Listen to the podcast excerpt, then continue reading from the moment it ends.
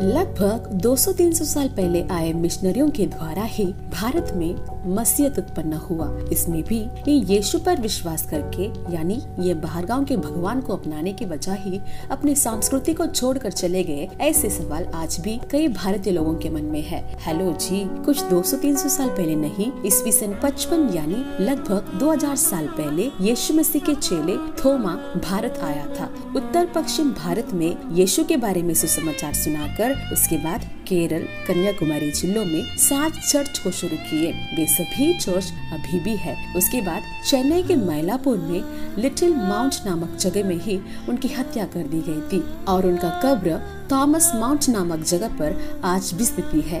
ये काल्पनिक कहानी नहीं है और इसे विश्वास करने के लिए हम तो नहीं है भाई। तो चलिए इसका आधार को हम देखते हैं। पहला, राजा गुंडा फॉरस, थोमा के द्वारा वो यीशु को अपना लिया। इस बात को थोमा ने अपने लेखन में लिखे है। 1834 में खुदाई के दौरान राजा के चित्र के साथ उत्कीर्ण के एक सिक्का मिला। दूसरा यूसेबियस नामक यहूदी इतिहासकार ने लिखा है कि थोमा भारत में सेवा करने गया था। तीसरा, ईस्वी सन 250 में सीरिया देश में लिखी गई टीचिंग ऑफ़ द अपोसल्स नामक पुस्तक में भी थोमा भारत में सेवा किए, ऐसे लिखा है। तीसरी और चौथी शताब्दी के सीरिया मसीहत के लेखन भी थोमा भारत में सेवा किया है, ऐसे उन्होंने लिखे है। ऐसे हम बहुत ही कह सकते हैं। तो समझिए जी, यीशु ब्रिटिश के परमेश्वर नहीं है और कोई सफ़ेद स्वामी भी नहीं है और संस्कृति की सुधारी हुई है। संस्कृति नहीं बदला है। उस दिन परमेश्वर भारत से बहुत प्यार किए,